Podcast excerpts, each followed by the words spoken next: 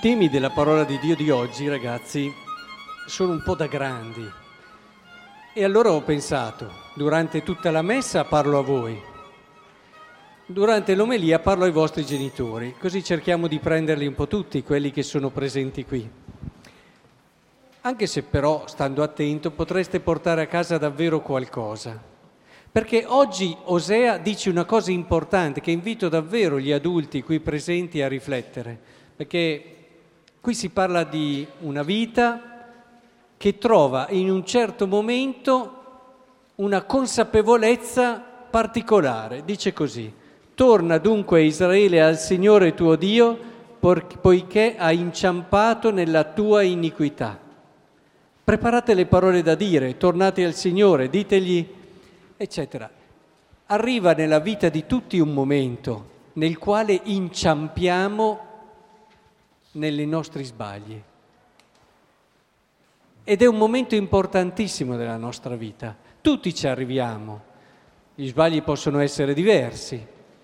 In quel momento lì dove noi abbiamo una consapevolezza tutta particolare dei nostri errori, dove vediamo che il peccato non ci può dare la felicità, non può realizzare quello che il nostro cuore desidera nella maniera più assoluta.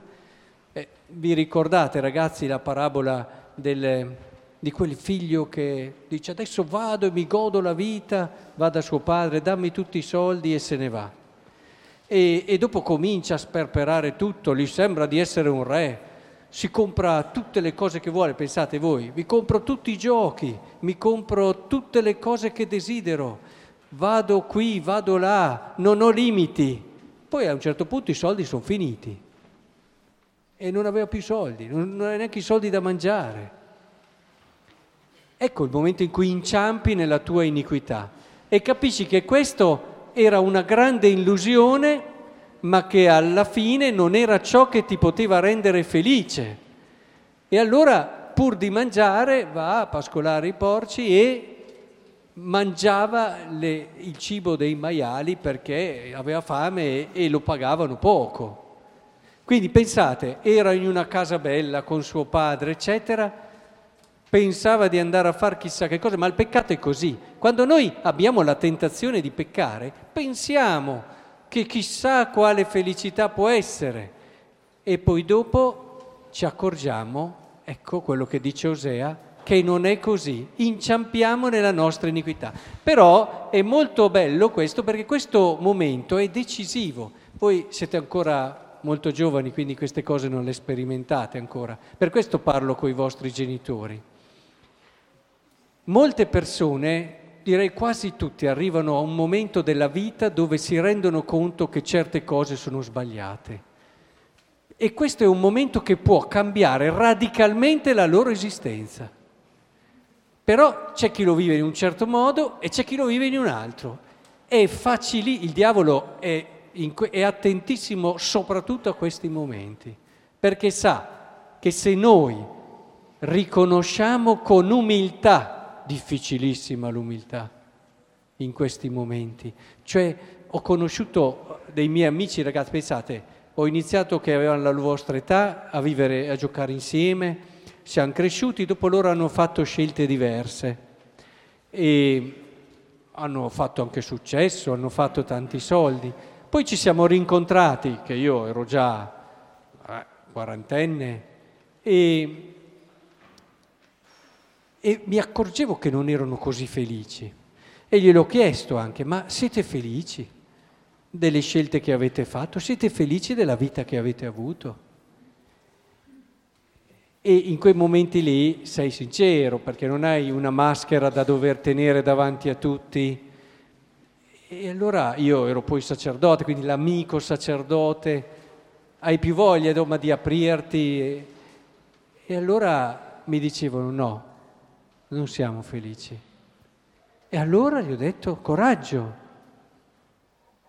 No, non ci riesco, non ci riesco, perché è troppo pesante, dovrei ammettere di avere sbagliato, dovrei dire che tutta la mia vita fino ad oggi è troppo difficile, ci vuole troppa umiltà. io questa umiltà non ce l'ho, preferisco mantenere una maschera e accontentarmi di quello che c'è.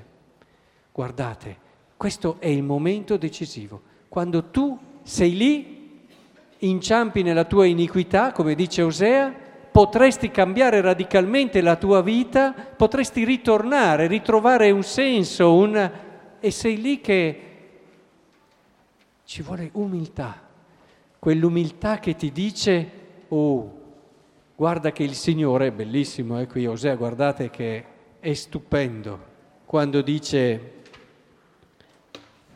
io li guarirò dalla loro infedeltà, li amerò profondamente. Secondo te il Signore si ferma a quelle cose, guarda a quello, è ciò di cui hai veramente bisogno uno che ti ami profondamente, poiché la mia ira si è allontanata da loro. Hai sbagliato, l'hai tradito, hai fatto, però sarò come rugiada per Israele, fiorirà come un giglio, metterà radici come un albero del Libano, si spanderanno i suoi germogli, ritorneranno a sedersi. Lì si vede proprio tutto il cuore di un padre, due padri, un milione di padri messi insieme che dice sarai felice ancora ed è quello che è il desiderio del padre di quella parabola lì, no? Che aspettava suo figlio e guardava sperando sempre che tornasse.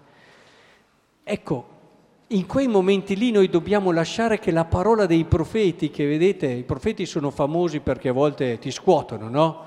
E dicono, siete, svegliatevi, voi fate così, ma in fondo siete ingiusti, eccetera. Ma i profeti sono ancora più famosi perché ci hanno parlato di un amore di Dio che non si ferma davanti a nulla, davanti a nulla. E allora in questi momenti in cui inciampiamo nella nostra iniquità è decisivo avere questa umiltà e lasciare che il Signore ci prenda per mano e ci dica coraggio, hai la possibilità di riprendere, hai la possibilità di ripartire, coraggio, puoi essere davvero felice come il tuo cuore desidera.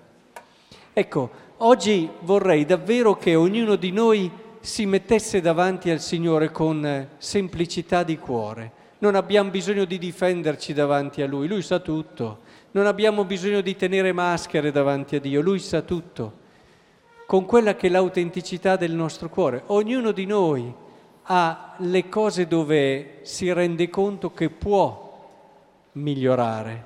Ognuno di noi ha quel punto che si chiama punto di conversione, dove sa che fa fatica, dove vorrebbe cambiare ma non ce la fa. Ricordate Agostino, eh, che diceva, era così attaccato ai peccati, ad esempio, della carne, nel suo caso era quello il problema, che diceva al Signore, Signore liberami, liberami, ma subito dopo diceva, ma non subito.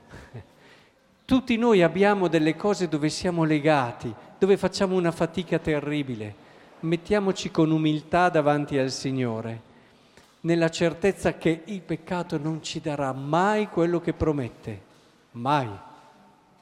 Del resto è il demonio, il nome stesso del demonio dice colui che è il menzognere, perché il peccato è così, è sempre menzognero, ti promette e non ti dà. Mettiamoci davanti a lui e lasciamo che la grazia di Dio ci apra questo amore e a questo futuro ricco di possibilità e di cose belle, perché il Signore da sempre ha pensato questo. E per voi ragazzi che ancora non vivete questa dimensione, siete all'ingresso della vita, abbiate fiducia sempre in quello che il Signore ci ha dato. Lo abbiamo detto tante volte in questi giorni. La via giusta, eh?